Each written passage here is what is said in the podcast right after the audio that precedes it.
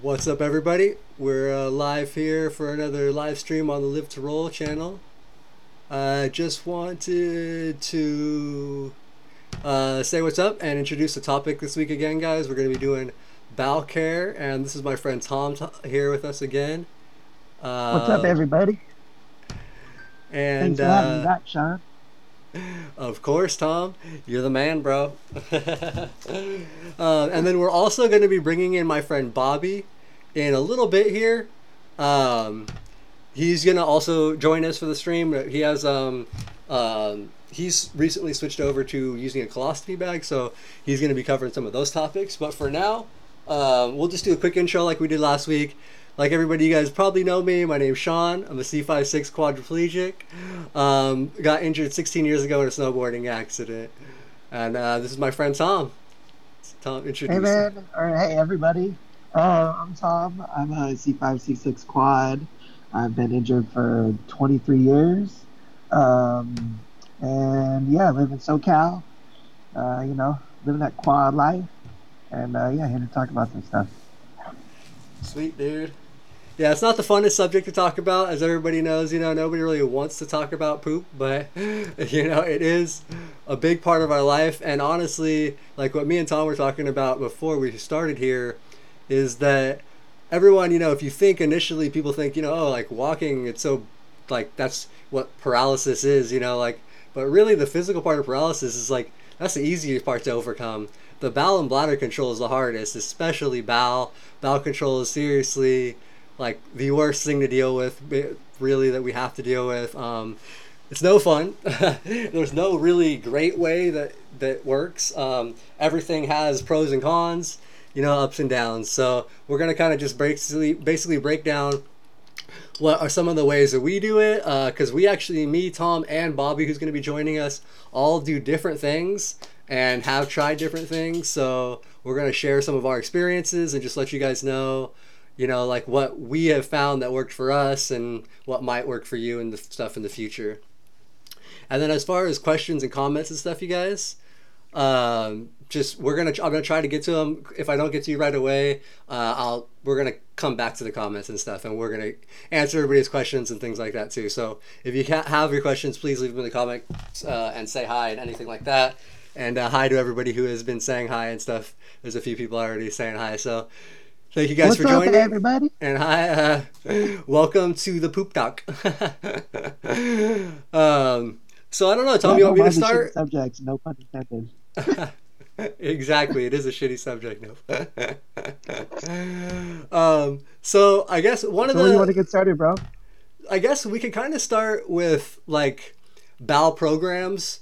So a bowel program is something that they kind of start you on in the hospital. And a bowel program is basically a routine for you to do your bowels. And that just makes it a lot easier for us to stay on a regular basis, like regular routine. You know, some people do it daily. Some people do it every other day. Some people do it a few times a week. And everybody has this, even able-bodied.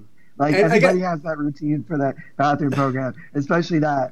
And, you know, when you get paralyzed, that all changes. So what they try to do at the start is establish a new routine and a new program that will hopefully provide like consistency for you.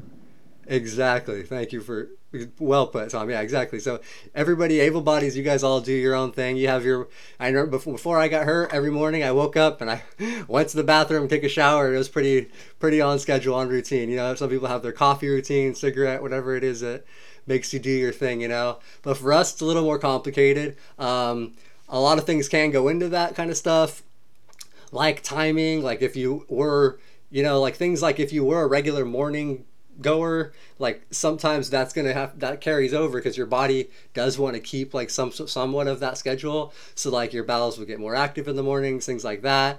So you have to retrain your body if you're trying to train different times and stuff.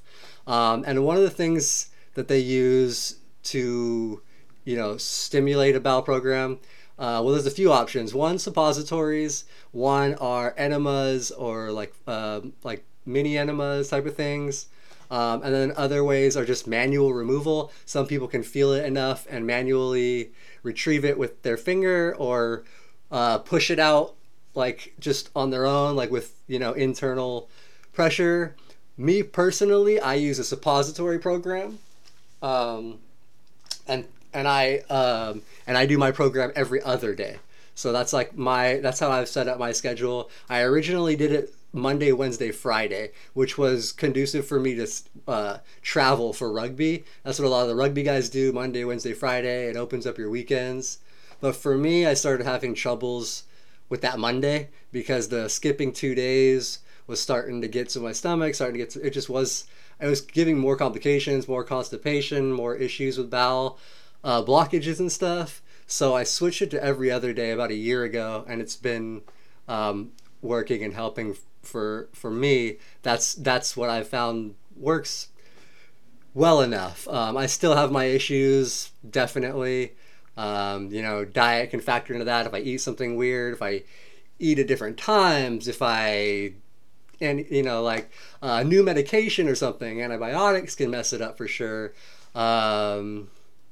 Lots of stuff can factor into those. But yeah, what Sean kind of mentioned earlier is, we just, you're paraplegic, quadriplegic, you lack the muscle control to, keep yourself from having an accident, having a problem, right? But also, helping yourself go. Now, so we use alternative, things to help stimulate that, right? He said it before, suppositories, enemas, or even digital stimulation, manual stimulation, can stimulate the vagus nerve that can cause you to start to go. And some people that works perfect for them. I've been paralyzed my whole life, and I was really young when I was injured, so I didn't really have a regular routine that I could go off of. I was 4 years old, so they just started me on. I did it for 10 years or so. Same suppository routine every other night for a long time. When I was 14 years old, I got surgery in my abdomen for my catheterizable stoma, but they took part of my small intestine to do that. And after that surgery, my routine completely changed.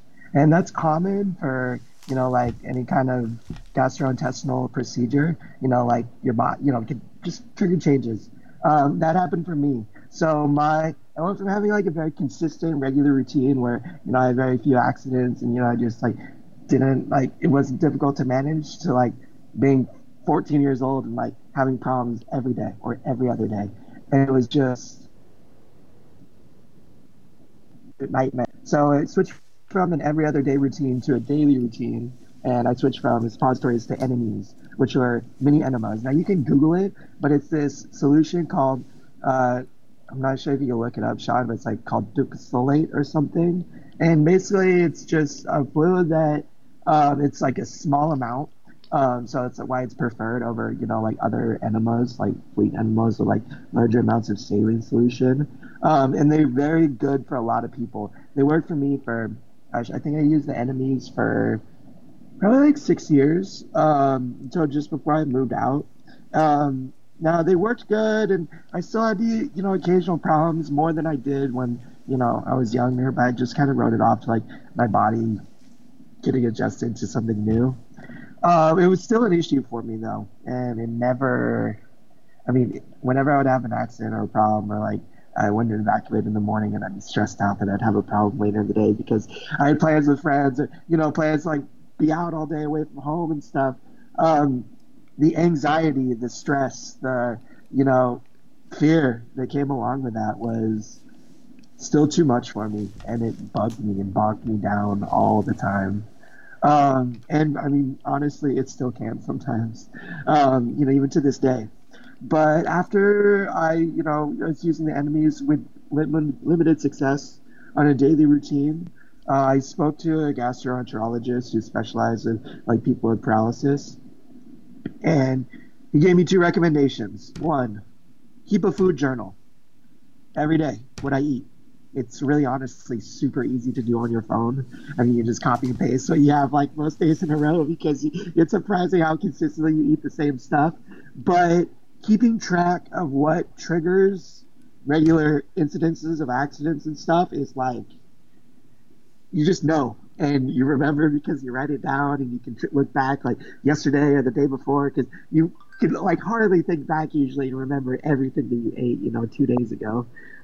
Especially if you're trying to figure out if it was something that triggered you, it's like having an accident or something.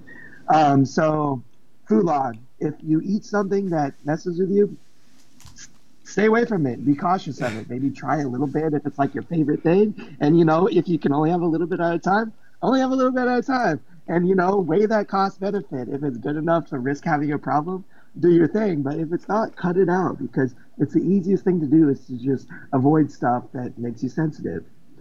The other thing that I switched to, which really helped me limit the accidents, was a regular Fleet enema. And basically it's just saline solution. It's just regular normal solution, but it's a larger volume. I mean, it's just a regular Fleet enema you get anywhere at any CVS or Rite Aid or whatever store. They're super common, but the larger volume just like would allow me to evacuate more consistently, more bad. I would not evacuate completely sometimes in the enemies, and then a couple hours later, I'd have a problem. So switching to that allowed me to do it with handle my program with more consistency, evacuate more completely, and that really limited any issues that I had. That being said, sometimes go out and drink, especially alcohol will do it if you are a drinker.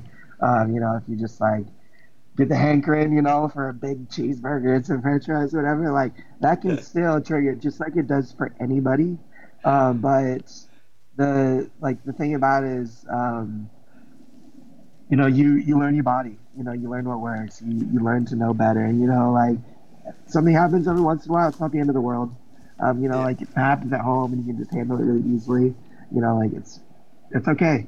There are definitely harder and more embarrassing situations where, it can happen. Those are the ones you really want to try to avoid. And, if I have a lot of stuff coming up, I will change my diet for the next couple of days. If I'm getting ready to go away for a weekend in San Diego with my buddies and I'm going to skip my care for a day or something, I'll just fast for a day and, limit what I eat.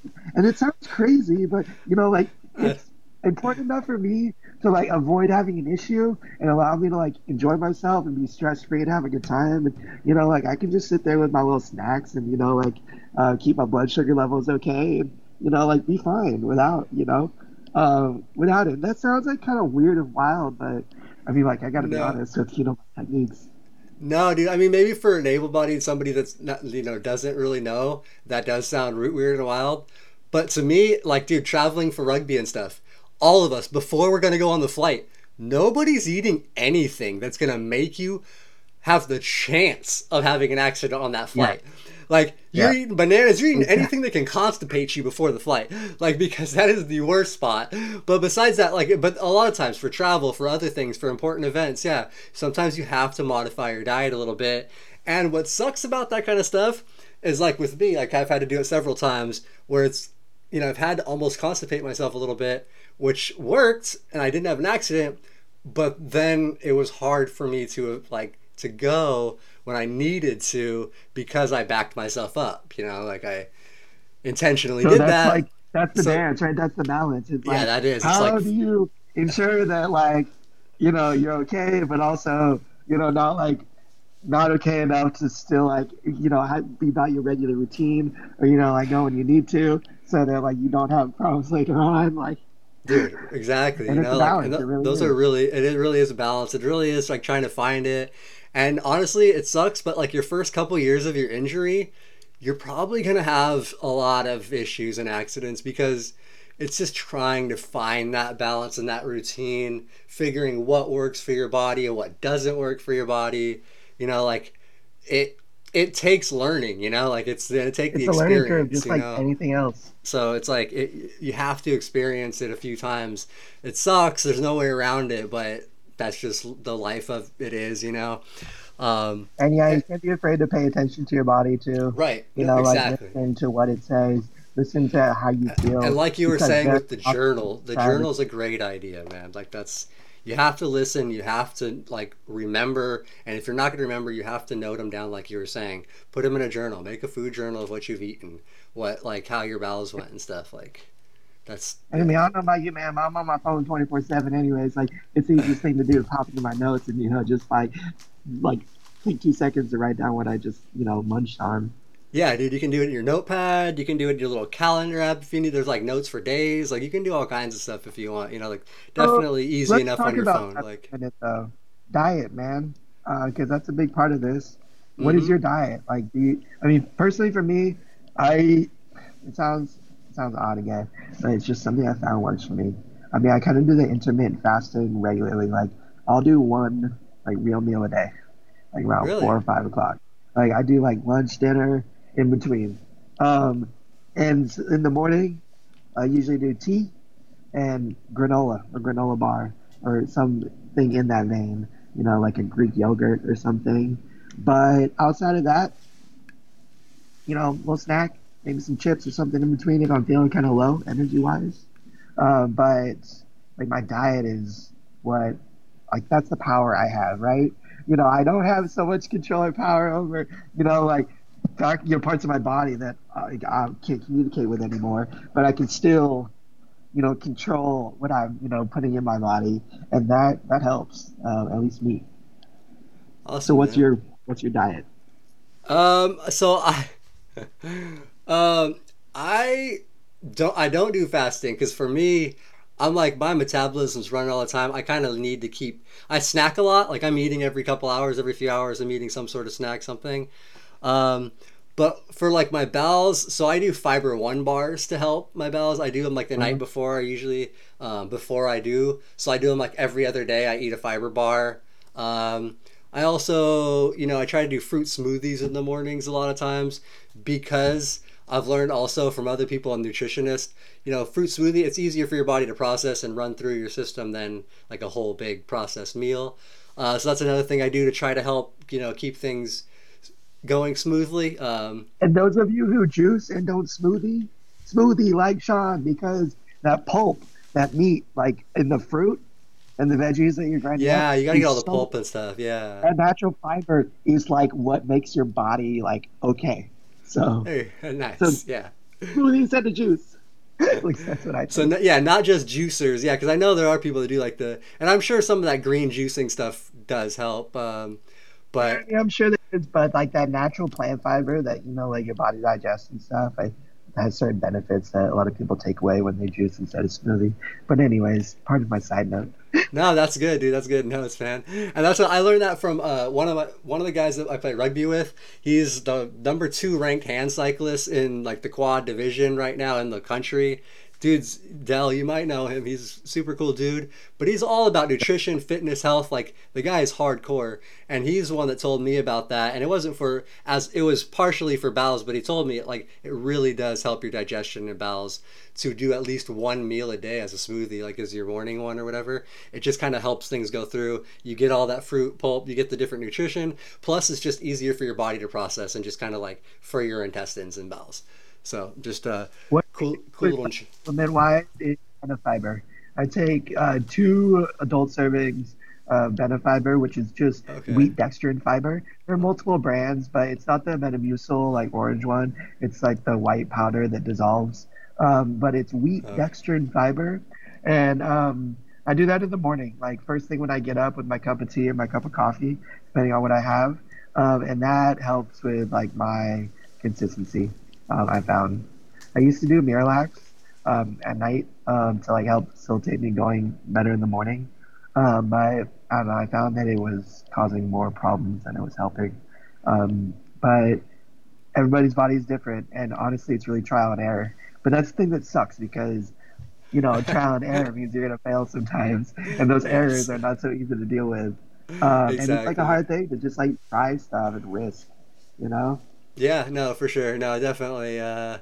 It's the trial and error part sucks. Trying to figure it all out sucks. But once you kind of can get it dialed in, you can sort of get a pretty good schedule and routine and diet and stuff going and things. And I forgot one of the things I was going to mention too earlier.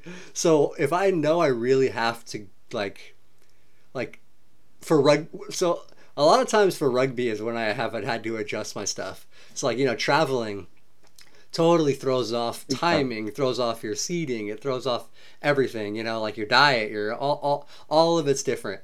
And one thing I've noticed that does help me actually go is if I drink like one, at most two, like ale type beers the night before. Like those, like hoppier beers, man. It really gets my bowels going, and the next day I have a way better, like way easier time. I just earlier, like alcohol will like so that's some. That's one of the things I'll do a lot of times traveling is I'll go have a beer the night before to make sure it goes cool. Like, funny. Oh, another thing you got to be really careful with is this stuff right here. I'm not trying to, you know, advertise for Starbucks over here. I might be a slight addict. No, but coffee's a big one that can also cause you to have issues if you're not careful. Like I know how much I can drink without having a problem. You know, like I pretty much stuck to like 1 or 2 cups a day. Like more than that, like it could cause like my tummy to get upset. But that's just part of noting these things, paying attention, you know, noting how the ale affects you, right? Whatever it's in there that, you know, causes that, right? Same with the coffee, same with whatever it is that you're, you know. Tom, I'm going to leave you to talk for just a second about this, and I'm going to bring Bobby in real quick. Cool? All right, for sure. So, yeah, you're on your own right now for a second. All right. All right, you guys are stuck with me. One topic, you know, surrounding this, which I don't like, I haven't seen really in like support groups and stuff seen talked about as much, which I've struggled with, is my reliance on a caregiver for this aspect of my care. I mean, I try to be as independent in my life as possible, and you know, I'm quadriplegic, which you know means that I'm going to have to require assistance, you know, for certain things. But being bound to a routine where, you know, a caregiver has to show up and just see, like, I can get myself dressed and get up in the morning, no problem, and go about my day. But if I skip my, you know, bowel care and, you know, risk having an accident later on, that can be hard for me. But, you know, like having to travel with a caregiver because I can't independently do that part of my care on my own can be really, really difficult. You know, having to travel with someone or not at all. Hey, Bobby. Hey, how's it going? Pretty good, boss. How are you? Good. How are you doing? Good, man. Good. Just talking about the caregiving aspect of daily bladder bowel care. The fun stuff I don't miss. I don't know about you, but after a while, when you start thinking about doing a colostomy, it was the biggest game changer of my life. Well, so this is the perfect segue to that, because I was just talking about how, you know, like the freedom that it takes away from me when I want to travel. You know, like I either have to travel with a nurse or a caregiver or a family member who can help me, or a friend or whatever. And that cannot always be the easiest thing. But if I just want to freaking go away for a weekend on my own, you know, I mean, I can't.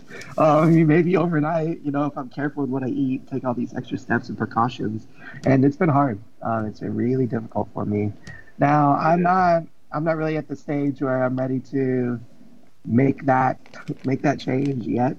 But I mean, I'll be lying if I haven't said, you know, it hasn't crossed my mind. No. It takes a while.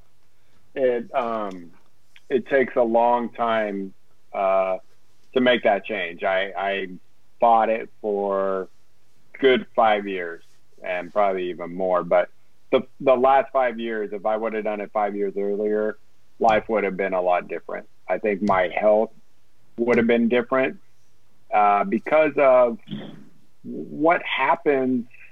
Hi, Sean. We're recording. Are we live? Oh yeah, we're live. Yeah. We're okay. Live. Hey guys. Just jumping right in. I know you had an order, but we started jumping in it. And here's, you know, if I would have done it 5 years earlier, my health would have been a lot better. And the reasoning for that is I wouldn't have gone to work exhausted. I'm a morning person. I like to get it going in the morning. I like to not worry about it after work when I'm already tired from work. So I chose the other end that some other people choose to do it at night. I just always chose early, the better. And it just felt like once I got that done, I am done. I don't, you know, if I know it was a bowel program day and I didn't do it in the morning, it would linger with me all day long. Like, okay, I know I got to do it. I'm not going to look forward to it. And it really starts to ruin your day. If you're a person that does it, let's just say 8 o'clock at night, for me, it just ruined my day. Like around 3 o'clock, all I would be thinking is, oh, I got to do it tonight. Oh, now my friend texts me, he wants to go out. Oh, now there's a show starting and my wife wants to watch it. You know, whatever it is, it was just like, so I always chose the morning all my life. I switched from night to morning for that exact reason. It worked better for me and like my mom, who was my caregiver while I was at home, because she'd be up at 6 a.m., need to be at work by 6:30 or whatever, and it was just difficult. But I'm a morning person, and I want it done for the day. So my caregiver shows up at 5:30 a.m., like I'm up in my chair by 6:45, and I'm just like free to, you know, have the rest of the day myself. And it is so important for me to have that because my nighttime freedom is everything to me. Yeah, I'm the same as you guys. I like to get it done in the morning, be done, don't worry about it. But the issue I've had is if I have something I really need to do and I have done it in the morning, like if it didn't go the best, I'm still worried that something else might like slip out. Yeah. So absolutely true. And you got to really trust your done system, you know. And I put in a lot of insurance over the years, and I think that's what sort of made me more exhausted from bowel program, because I put all those insurance in. I'll put it on two hands, because I want to be right about this. In 30 years, doing it in the morning of having something happen after the fact, after I was dressed and on with my day of goofing around or work or whatever it was, I might have had maybe 10 accidents in 30 years.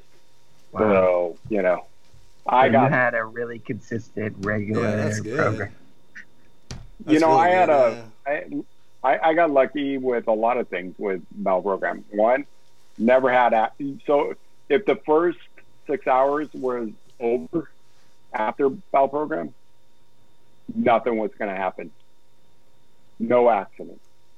And I could not have an accident for, I don't care what I ate, I don't care what I drank, I don't care what it was. It was not going to happen until that suppository went back up there and started the whole cycle again. I got lucky. But the accidents came, and I had to be honest, maybe in 2 years out of 30, two times out of 30, maybe it was just like all of a sudden it was like, whoa, what was that? You know, you know, who knows what that was, you know, but those were very odd, you know, for 30 years. But this stuff happens to everybody, right? I mean, it happens to able-bodied people. Yeah, exactly. And I mean, yeah, you could have just something, you know, and I was, but those two times I'm like, did I eat something different? I don't know. That was weird. But I got lucky. I had you know, for a long time, I did it twice a week. And probably that was another problem I probably did on my body was for a long time, because it didn't matter if I did it every day. It didn't matter if I did it every other day. It didn't matter if I did it every third day. It still took the same amount of time. Still took 2 hours. And I remember when I met you, or for first talking, you told me that you were doing it twice a week.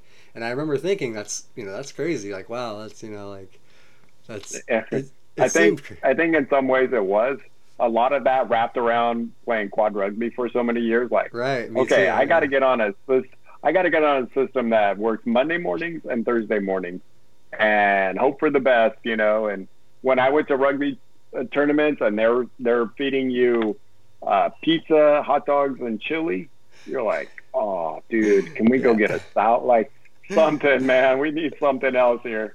You know, some fiber. And, yeah. You know, it was just like, and I know that was easy. And I met many rugby players that had bad moments at quad rugby games. Oh, yeah, no, like, it's... you can't eat that, you know. Yeah. And, yeah, we don't have and to you're right. It. They don't say we don't have to name, like... but yeah. And, you know, you just have to be really careful about your diet. I bring my own fiber bars and there was only so much power bars and, you know, fruits and nuts that you can bring for 2 days or 3 days and not let it, either the fruit go bad or the vegetables go bad, but you do what you can. And then at dinner, when you all go out as a team, you're like, no, I'm not ordering the quesadilla and, you know, guacamole. You know, you're ordering Chipotle sauce and all those things. Yeah, you no more sauce, but you take care of your body, and it's not always easy. It's and you know, it's not like eating not good food, but it's just eating real food.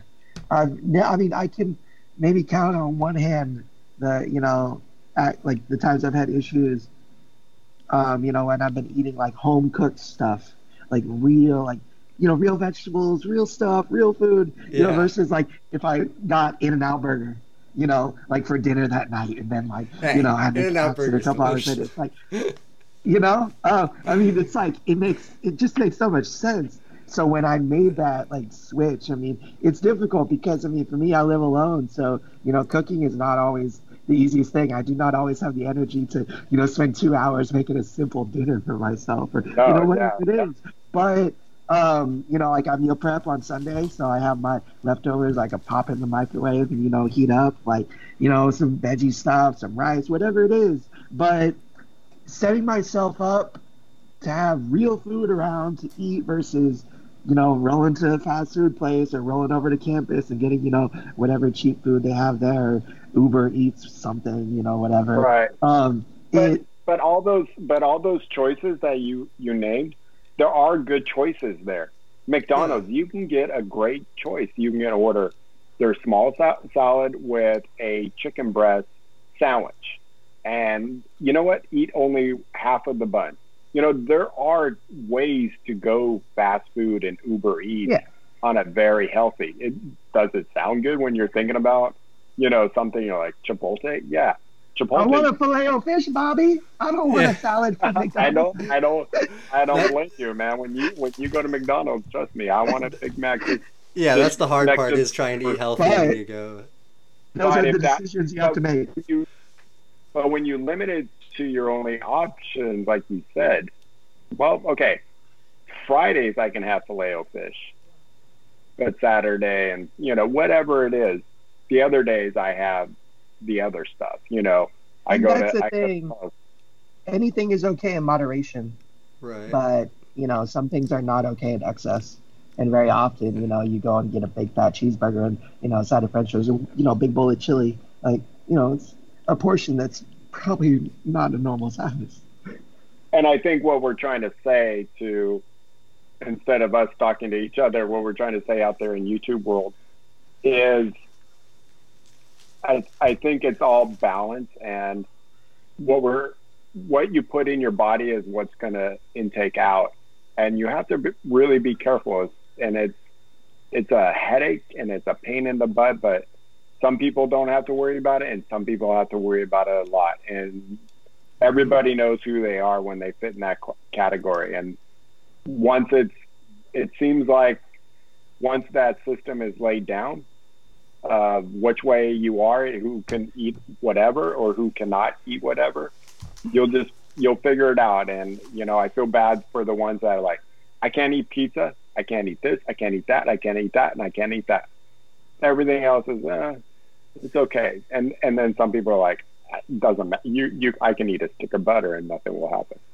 You know, you're like, I mean, I'll be honest. I didn't, in my 20s, I just, it seemed like I could eat pretty much everything and anything, and like I would occasionally have, you know, I'd have like those rare accidents or like be constipated, but like it never seemed like I had very like I didn't have issues all the time. Like I had, you know, occasionally here and there. But as I've gotten older, I've noticing now things are touchier. Like I have to pick and choose my diet a little more. I have to be smarter about what I'm doing, eating and things like, because I used to be one of those guys that just, I eat whatever. I didn't care.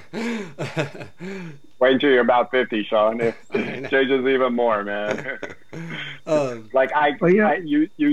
You said something, that I cannot eat an In-N-Out now. No? I mean, Tom, sorry. I cannot eat a In-N-Out. I just still, it doesn't sit well with me. I don't know if it's the sodium in the buns or it's just, I'm just like, I can't do anymore is red meat.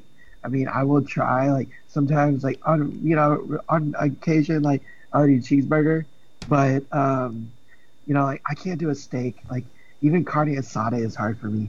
You know, like, any kind of, like, beef. I don't know what it is, but, like, I never really used to have an issue with it, but now whenever I eat it, like, I always, like, an hour or two later, I'm just like, ugh, and then my stomach, like, it's just not happy. And it never used to be like that, but, 20 years, like, your body changes. Hey guys, actually we got Wheel Life is in the chat and he asked if anybody has a colostomy and if we've thought of having it done. So Bobby, we kind of did mention it just a little bit earlier, but we kind of digressed there. If you want to touch on that a little bit, if you want to mention anything else. Yeah, so we were starting to talk about it, and I've been paralyzed for 31 years. I wish I would have done it 5 years ago. I actually did it a year and a half ago. And the reason why I went to it was not for the easy reasons. That's the worst thing is once I had the colostomy, everything else was so easy. Meaning, you don't have to get the, all the stuff out, the gloves, the suppositories, the chucks and the, where's it going and over the toilet and on the commode, all this stuff. And I wish I would have thought of for the easy reasons. The reason why I did colostomy was I felt like I was full all the time. So then I started going every other day, and then I was going every day, and I never felt like I was completely empty. And I just couldn't take the pain anymore. The bloating, the air would just sit in my stomach, and I would try to lean over left, right, forward, anywhere where I can get air to escape me. And it just went like the best place was air to escape me was transferring into my car. Like I would tell my wife, wait outside until I transfer. You're going to hear a rip-roaring fart here. That was the only way I can get air out of me, it seemed like. And so finally, I just couldn't take it anymore. I went to a couple surgeons that do these kind of things. One, I was going to go to a great guy at UCI, but he was kind of known in the name of stomachs. And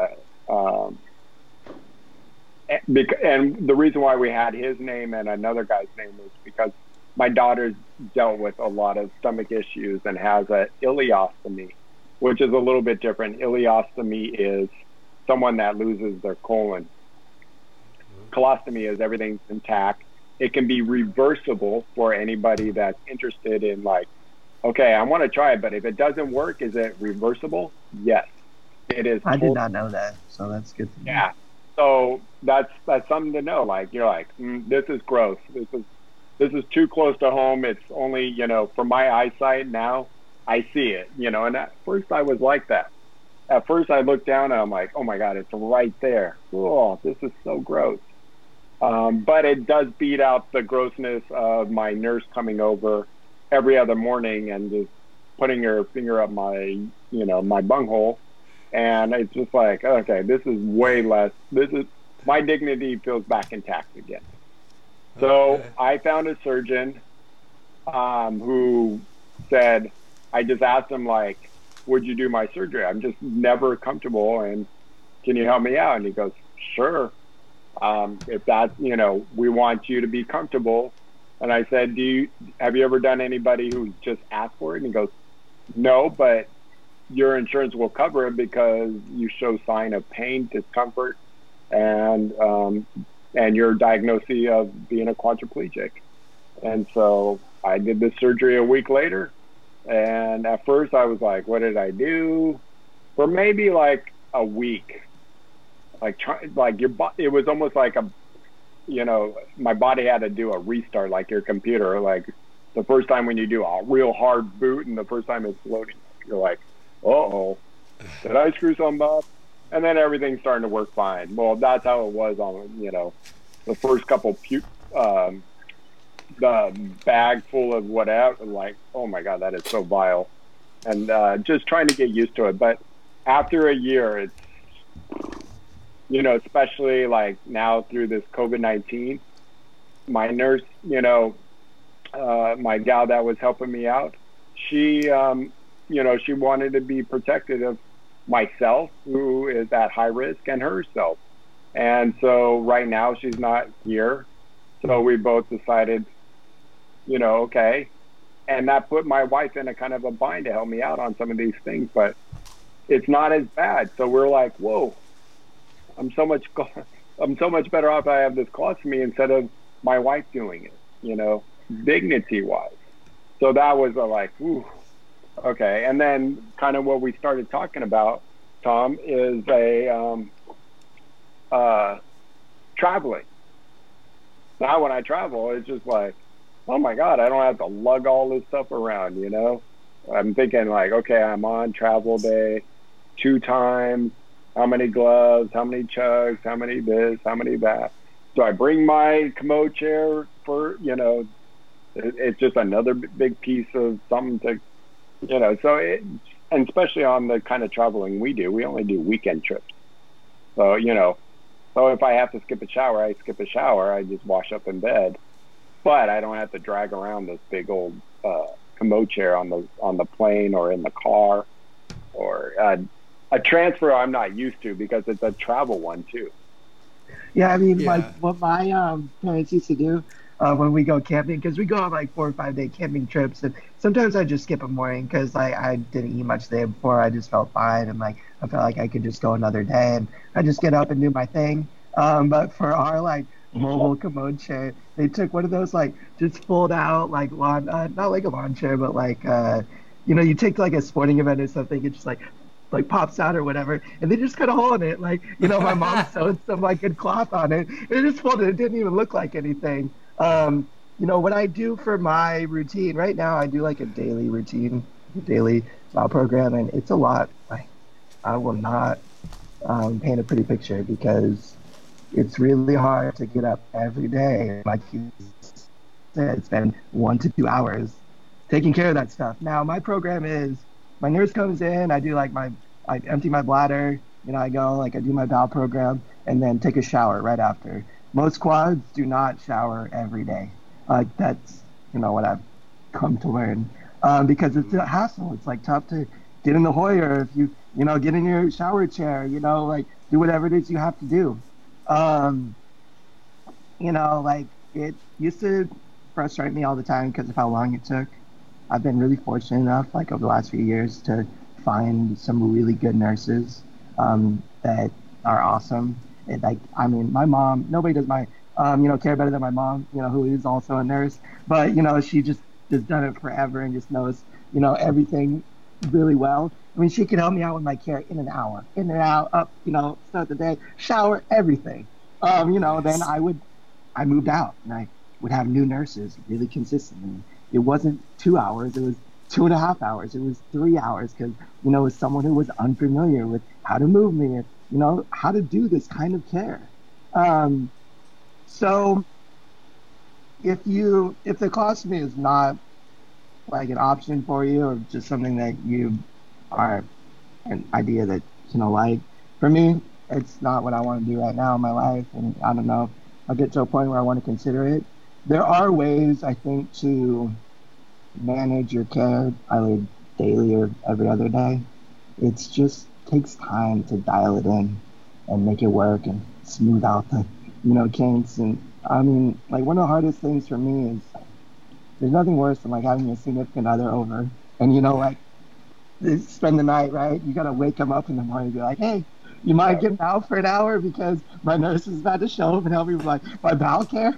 Like, you know, interrupting that space, interrupting, you know, that like intimacy and stuff, like that can be really, really hard. But, you know, like let's say you got plans that day and, you know, like you, it's hard to skip your bowel care too, you know, as much as you don't want to interrupt that space. And, you know, it's just the give and the take.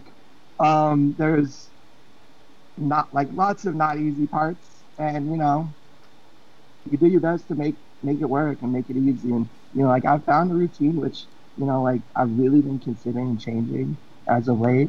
But, you know, right now it works for me and it's good. And, you know, like there are hard parts about, like, you know, there are hard parts about everything. And it's really kind of just cost benefit analysis in your mind, you know, like what you're comfortable with, what works for you, you know, like dignity wise, health wise, and, you know, a bunch of other factors too. Yeah, I think that's the most important. Keep what works best for you unless it changes. Like, you notice more accidents, if you notice you're not quite feeling right, look at what you're doing. Is it food you're eating? Is it the time you're doing it? Is it, you know, look at some certain things, you know, like, am I getting older? I think that was one of my things. I was just getting older. What were you going to say, Sean? I'm sorry. I was going to say, yeah, I'm kind of like, I switched from the Monday, Wednesday, Friday to every other day about a year ago, and I'm still having issues. I'm still trying to figure things out, still trying to like factor things in. I'm not quite to the colostomy, but after talking to you and stuff, it is more prevalent on my mind. Like I've now, like it's something that's like, I've weighed on a little bit more, you know, and I'll still continue to weigh on and think about my options and stuff. But yeah, I mean, like I was just talking to Tom briefly before we actually went live, but I've actually gone the last 3 days in a row because I was really constipated for a while, couldn't go, had a terrible time, like terrible one on Sunday. So I was like, screw it, I have to try it again. Still wasn't feeling good. So I went again today. Like, still don't feel great, but hoping I'm okay. But yeah, it's just, it's hard to find that balance. And then when is the time to, you know, make the change and how to make the change and stuff. And Sean, you're doing it yourself. Is that correct? Yeah. Well, I have help. Yeah, I have help. Okay. Yeah. I have somebody help me with the suppository. I can do it myself. I can insert it. It's just, pain, and it's I end up breaking like every other one. It's one thing with quads. You figure out how to do it once, and then you realize that's going to be a lot of work. Okay, let's get some. Like, I always had somebody come in for my bowel program and my showers, and it was because it was just too much. Yeah, it would wipe my. You know, I could do it. There's some guys out there. Bless their hearts, you know, we got a good friend, Mikey, probably does it himself. Yeah, Mike does it on his own. Yeah, and then, you know, I mean, like, he's our king, you know, doing so many more independent stuff at his level, Mike, you know, with no tricep.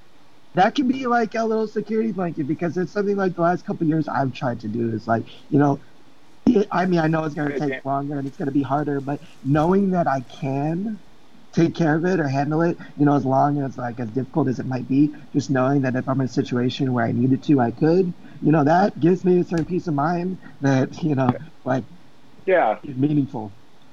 Always dressing myself and undressing myself when I was in my single days. It doesn't happen as much because, you know, she's right there. She's wanting to go to bed and get up just as quick as I do. So, you know, I do have a lot more help. But in my young days, yeah, I was always happy that I could do that. The other part I just, you know, and Tom, that's awesome if you're doing it on your own. I don't, because I mean, it's just too much work and like it's so much crap. Yeah, yeah. But I'm saying, you know, I have tried, and you know, knowing that I can. But I want to reassure people out there that if you can do it, there are way powerful ways to travel. And I did this almost when the internet was starting up, you know, I was around before the internet, and I you know, when the internet was, you know, still a hamster on a reel going around as fast as it can go, dial up, I found nurses in other states. I traveled to, you know, for work, and I went to Atlanta twice. I went to North Carolina a handful of times, New Orleans, and I found my own nurses by just, you know, nurses that do this. And, you know, the search that I used to get before, I think maybe Google was just starting, but it was just like, okay, hey, I'm coming out of town. Do you do this? No, click, you know, I do, you know, I'm coming from out of town. Would you come to my hotel and do this? And they're like, well, so you need a nurse. So tell us some more about this. I'm like, I need you one time. Okay. We just need a doctor script, you know, okay. Call my doctor, you know, she's like, okay, whatever. What do you need me to, you know, doctors are like, just tell me what I need to find. Tell me what's right. Exactly. Yeah. You know. That's crazy, Bob. Yeah. I didn't know you didn't used to do that, because that's what I did for years, but I used Craigslist once it was like on. I would go to the city where I was going, post an ad on Craigslist, I'm going to need a caregiver on this day from this time to this time. Like I would do like a 4 or 5 hour window, post my ad, I'd get several email replies, I'd find one that seemed like they were okay, I'd pay them like $10 an hour, and I'd have my caregiver. The rest of the weekend I would do my own thing, but I had my bowel and shower help, and then they went on their way. And but that's crazy, I never knew you did that, Bobby. That's awesome. I thought I was it was no, it was before Craigslist, but I did that. Yeah, that's there cool. was only one time I got into one, like she came, like I got even a gal, like, because I had to be out the door so early, and I'm like, okay, so I said I need somebody for 5 days. It was a big conference in Atlanta, and it was, you know, I said on the third day, I'm going to need somebody for BP. And they're like, okay, so because of the other things, we're going to send out an aide. But for your BP, we're going to send out an LVN. I'm like, okay. So the first few 2 days, I've had this awesome, this gal would just like, she's like making me coffee in my room. And like, just really like, we got along. Like, she's like, oh, I you know, I mean, of course she was married at the time, and I'm like, oh, okay, yeah, and I wasn't at the time. And I'm like, of course, somebody I'm like Jones and I, like, just, we're having like the best conversations in the world, you know. And then I'm like, are you here tomorrow? And she goes, oh no, they bring in another gal. And I go, oh yeah, I remember. That gal comes in for the BP. She's like, oh no, I'm not doing that. And I'm like, I just told her flat out, I said, if you don't do it, I die. If you want me to call your agency, they send you out. I had somebody better than you for 2 days. You're an LVN. You're doing this. And then, like... Right? They send a CNS, like, willing people, and then they send an LVN. Like, I'm out. Yeah. And then, so, so she's like, okay. She starts it, and I get a little bit of results. She's all like, are we done? I'm like, oh no, we're not done. Oh no, we're going to be here for a while. You know, because when I did it in other cities on the bed, it was, oh, you know, that's hard. It took a lot, it took a lot longer, yeah. Hey guys, so we actually got quite a few questions in the chat, and since we're getting kind of later in time, I'm just going to go through a couple of them for you. I got a couple for you, Bob, too.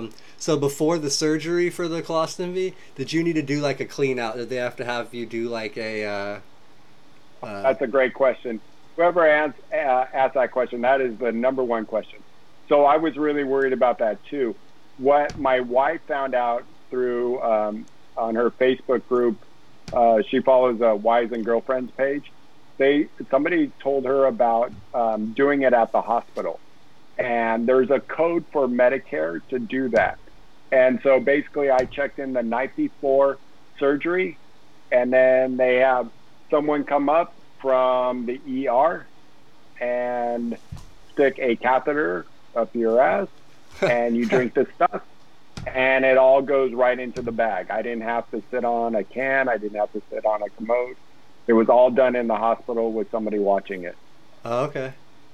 All right. Yeah, awesome. There is. And I forget what the code is for that. As you're asking your next question, I'll yell it out to her, see if she remembers what that exact procedure is called. All right, cool. Let's see here. Sorry, I'm just going through. Some of them are more just comments of that they were just starting to add up a lot. Yeah, trust is huge. A lot of people talk about, do I have a caregiver? Right now I have my grandma that helps me out with the few things I need help with, and she's basically my acting caregiver. I don't have anybody else that's helping me with stuff. Ever tried enemies? Yes, enemies is what Tom uses, right? I use, not anymore. Yeah, I use the Fleet enema, but yeah. I've actually tried them as well. I tried them for like a month. I bought like a pack of 100 of them, and they just didn't work as well for me. Bobby, I don't know if you ever tried those. That's one thing that is, like, I think important to note about enemies and all bowel care supplies, they're not covered by the insurance. Mine is not, you know, like the enemas that I have to purchase, you know, like I Amazon every month or whatever. Like, I'm pretty sure suppositories. Are suppositories covered for you guys? Yeah, you get, I think it's 50 a month for Medicare. When I was doing the enemies, they were not covered, at least not by my insurance. And, you know, it's like $100 a month on, you know, like a pack of 30 of them or whatever. And I think the cost has gone down since. But, you know, it's still something like they don't cover Fleet enemas for me. And, I mean, I've tried to get them covered. And even, you know, gloves, regular supplies. So, I mean, it's really, I think, something important to, you know, into consideration, too. Yeah, yeah, definitely for that. And then, sorry, one last question for Bob was just the healing time. Like, how long was the recovery after the surgery? What was the last? I stayed in the hospital.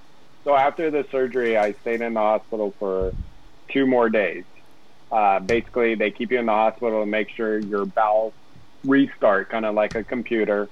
First thing I got was bowel sounds, and then they have me eat soft food, and then I got to go to solid, which was like some chicken and mashed potatoes.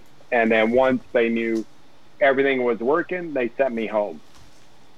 And going home was pretty nervous. I was pretty much a nerve wrack because I didn't feel like I got a lot of training, and I haven't talked to anybody. I've converted 5 people to do the surgery, or 4 people. You would be number 5, Sean, if you do it. And we've all felt like, you just didn't have enough training. You don't know what appliances to use. They give you a sample pack of Hollister and Coloplast. You're trying each patch out. You don't know, like, the bag sound is like, oh my God, it's so noisy. Then it was I'm going church, now I'm not going at all. You know, it took a while. I would say, kind of like when I first got hurt, it took about a couple months to where, like, okay, things are okay, I'm not going enough. So basically, when I got to, I was somebody that might be like you, Sean, and something you might want to think about just with your diet. Metamucil. Until I started taking probiotics. Probiotics is the healthiest thing for our system. With a colostomy or not, you need probiotics in your stomach. It will kill so many things that happen in our stomach and will help our immune system, and it will just clean everything out much better. So always, I'm a big promoter of probiotics. I drink my probiotics by kombucha. It's a high probiotics one, and it's a nasty tasting, drink, but I do it. And since I did that and Miralax, I've been, it's great. I don't, there's some people that hear a lot of sounds out of their stoma where it makes like, it sounds like you're just farting from your stomach. I don't get that. I have a buddy that does get that. I feel bad. He's just like, I can't get rid of it. And I don't know what the difference between him and I are, but everybody is different when you do something like this. But I have found that I do a 1-piece bag. I change it every morning, unless that I'm about to go lay down and I see stuff in there. So then I'm like, oh, this is too much. We change it. So I change it once to twice a day, and that's it. And I change the wafer that sticks to my skin twice a week to three times a week, depending on how it's. Can you do a lot of the little basic maintenance and care yourself, or do you require you do? To change the bag, to change the whole wafer and everything, I need a little bit of help, yes. Could I do it myself? I know I could do it myself. Okay. If I got everything ready, I could easily do it. Cool. Yeah, that's one of those things. Like, and somebody also asked before if I do my own suppositories. It's a question we were kind of all talking about. Like, I can, and I figured it out, but I don't do it regularly. Just like all of us, like, we've pretty much figured out how to do all these things because you want to know how to do these things if you need to. But some of the stuff is really hard and time-consuming to do. So, and can just be done easier and more sterilely, possibly, by having a little help. So it's just nice to, nice to have that. Absolutely. I think that was about all the main questions. If there was any others that I missed, sorry guys. If I was trying to scroll through, we had quite a few comments. People saying hi. People, a lot of positive feedback for you guys. Hi everybody. Thanks for tuning in. Mason Yu says hi, Bobby. I think. Useful. Yeah, part of the shitty topic. It is. It is a pretty shitty topic. We're getting. You know, it's the topic nobody wants to talk about, but probably the one people need to hear about most because it, you know, has one of the largest impacts on your life. I mean, just you said at the beginning, I could overcome, you know, and I have overcome any part of my disability. You know, like, and I don't want to say with ease, but like now living my life, like I don't think about anything really regards to my disability or like what it means to like go about my life. But my bowel care, my bowel program is still one that hits me sometimes when I don't have a, you know, good program or I do have an accident or something. It's something that I still struggle like with 23 years later. And if I could fix any one part of my disability and just stick with the rest forever, it would probably be that. Because it just, you know, how, like, it can be to deal with, you know, the whole dignity, you know, part of it and stuff. And, you know, it's just been a lot of time, like, changing my mind, too. You know, like, not shutting down every time I had an issue. You know, it's like that saying, if I don't have a, you know, great program in the morning, you know, like, I used to let it ruin my day. I'd worry all day long. It's really hard to shut off those, you know, those anxieties and the little voice in your head that says, you know, like, oh, you're going to have an issue. So you're going to have a problem. Like, it's going to happen. But, you know, through years and years and years, you know, like, I've learned to not let, you know, one small part of my day dictate the rest of my day. You know, moving past it, if it happens, it happens. I will deal with it the best I can in the moment. You know, I can prepare, you know, bring an extra change of clothes, you know, bring extra supplies with me and stuff. Like, if I'm going to be out, if, you know, whatever it may be. But, you know, learn to deal with it in a way that doesn't let it ruin your day, doesn't let it ruin, you know, stuff, because at the end of the day, it's pretty insignificant. It's something that every human has to do on planet Earth, you know, and, you know, as hard and embarrassing as it can be to deal with, it's, you know, once you deal with it, once you get it done, once you get over it, it's nothing. It's like in the past, it's done. Exactly. So it sucks in the moment, but once you're done and get it kind of cleaned up and whatever figured out, it's just go upon your life, you know, go upon your day, and life goes on. So yeah, flip that and get back in those, you know, shit happens and life goes on. That's it. I guess that's probably a pretty good wrap for. I think we covered most, and I don't want to go too far over the hour mark. We don't want to keep people too long on here. But Bob and Tommy, Bobby and Tom, Tommy, Bob, whatever, it works the same way for both of you guys. No worries. Either way, it doesn't matter. But yeah, dude, thank you guys both for coming on and good advice. You know, you guys have experiences that I don't have, and awesome to share with everybody. And I know a lot of people got a lot of help from it. We had a lot of comments, a lot of good reactions and stuff.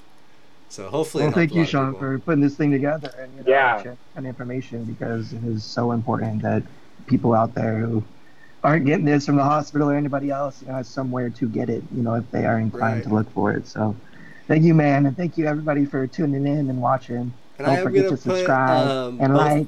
And hit that little bell to get the notifications. And I'm going to put both of your guys' Instagrams in the thing, so as long as that's okay with you, in case if anybody wants to, have any questions, follow-up questions or anything for you. So those will be in the description if you guys want to contact Tom or Bobby. It's like you do have really serious questions and, just information. Both Sean and I and Bobby, we're ambassadors for, Triumph Foundation. And that's what we like to do, is spread good information and help people that, need it or having a hard time getting it. So exactly, don't be shy. Just if it becomes too many questions, sometimes it's like, I got another 100 people to answer. So sometimes. At the end of the day, at the very least, we can point you in the right direction where to go get more. Yeah, exactly. All right, thanks everybody. All right, great job. It's been a good broadcast. Job, Sean. Thanks, guys. I'm going to end the broadcast real quick. You guys, live to roll, fist bump. Bye, everybody. All right, bud.